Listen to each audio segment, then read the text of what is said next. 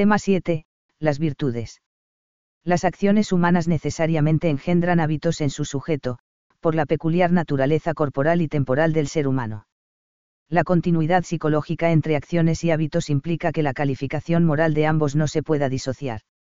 Las acciones buenas generan hábitos buenos o virtudes, las malas, hábitos malos o vicios.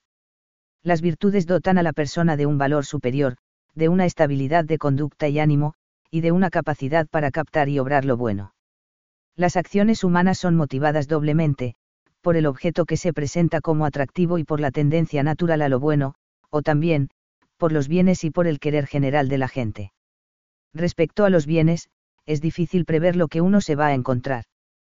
Pero respecto al querer general, podemos moldearlo hasta cierto punto mediante la libertad práctica o moral. Toda acción deja siempre su huella en ese querer genérico. Las acciones nacen de ese querer, pero a la vez lo configuran, lo ahorman. El actuar humano tiene un efecto objetivo, exterior o interior al sujeto, pero también produce un efecto en el mismo querer del sujeto. No solo decidimos algo, sino que nos decidimos por algo. Y en esa toma de posición nos posicionamos a nosotros mismos, determinamos nuestro querer.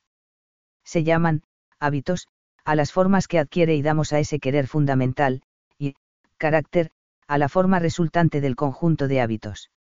Además, al igual que el querer concreto de las acciones puede ser correcto o incorrecto, adecuado o inadecuado a su objeto, esas formas particulares o esa forma global del querer general pueden ser correctas o incorrectas, adecuadas o inadecuadas a su objeto y así como las acciones con querer correcto e incorrecto son respectivamente buenas y malas moralmente, cuando en el objeto estaban implicadas personas, bienes absolutos, los hábitos y caracteres correctos e incorrectos son respectivamente buenos y malos moralmente, en el mismo caso de que se refiera a personas.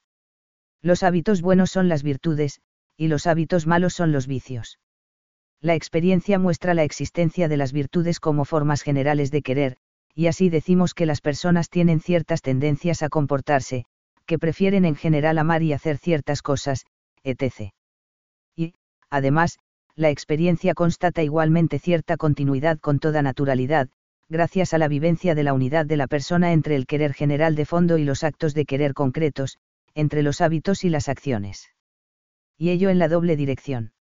Las acciones configuran poco a poco hábitos mediante acciones los hábitos engendran y dirigen acciones. Tal retroalimentación se produce siempre, para bien o para mal moralmente. El ser humano actúa y adquiere hábitos necesariamente, por lo que tener dominio y dirección en ese proceso psicológico y antropológico es de la mayor importancia para ser libres en lo que hacemos y en lo que somos.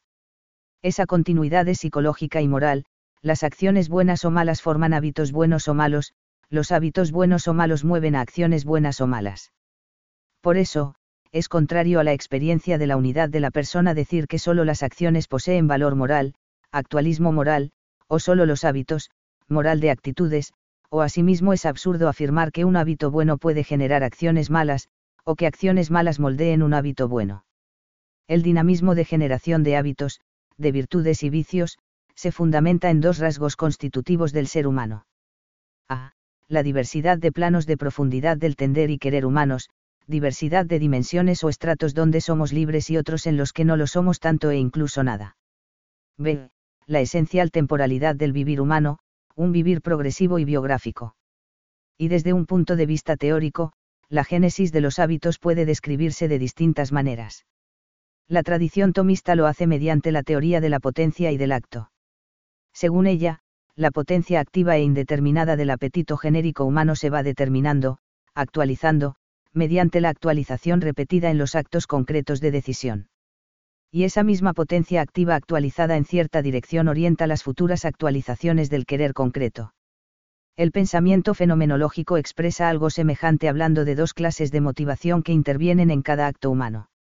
Una motivación activa y superior, la libre toma de posición de un yo activo, y una motivación pasiva e inferior, el subsuelo natural de tendencias, disposiciones, costumbres, asociaciones, etc.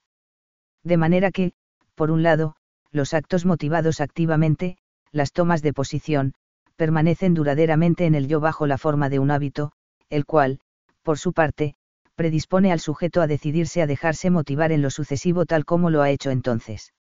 Así, toda actividad persiste habitualmente, pasa a ser una propiedad del yo en cuanto centro y origen de actos, su esencia más propia, lo configura. Los actos se transforman en hábitos, de modo que el yo actuante se va haciendo a sí mismo como duradero y orientado de cierto modo. El sujeto moral va haciendo suyos los actos pasados, que van convirtiéndose en, su, pasado, inconsciente pero influyente, y vive así la proyección de su futuro en una determinada dirección. Dos ventajas de las virtudes.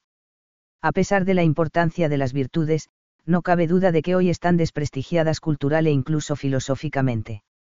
Muchas veces ni siquiera se percibe el valor ni el deber de cultivar virtudes en uno mismo, de fomentar actitudes interiores, de modelar el propio carácter. Y cuando se reconoce la importancia de dicha tarea, con frecuencia se basa en el útil beneficio, personal o social, que ello pueda reportar. Además, cuando se acepta la conveniencia de cultivar virtudes, muchas veces se hace resignadamente, como una exigencia ominosa, contraria al deseo natural. Las razones por las cuales se ha llegado a esta visión son complejas y de muy diversa índole, teóricas, pedagógicas, históricas, por lo que no es posible analizarlas aquí. Y este hecho exige replantearse la conveniencia de las virtudes, sus ventajas, el bien que supone para el ser humano. Aparte de recordar que hábitos los generamos siempre, y que por tanto si no cultivamos virtudes cultivaremos vicios, aquí se señalan tres razones para estimar más las virtudes. A. En primer lugar, es un hecho que la virtud es más estimada o valorada que la simple acción. Es verdad que a veces alabamos grandemente una acción costosa, costosa precisamente porque falta la virtud correspondiente, pero lo hacemos así porque consideramos la acción aislada. En cambio, la situación de quien obra con menos esfuerzo y mayor virtud es preferible, porque la valoración incluye la virtud misma que se halla en un plano más profundo de libertad personal y el esfuerzo que supuso el adquirirla. Por otro lado, conviene recordar que la virtud es y así cabe percibirla en la conducta una disposición actual, una motivación y actitud viva, palpitante, no una capacidad pasiva esperando a despertarse. Posee el carácter de querer permanente y de respuesta afectiva sancionada, de manera que colorea el entero carácter. Además, es valorada por el mérito que conlleva un hábito libremente conquistado. No están en ese caso las simples predisposiciones naturales, puramente heredadas o adquiridas sin deliberación. Estas pueden dibujar un temperamento, conjunto de esas disposiciones innatas, pero no delinear propiamente un carácter, conjunto de hábitos adquiridos. B.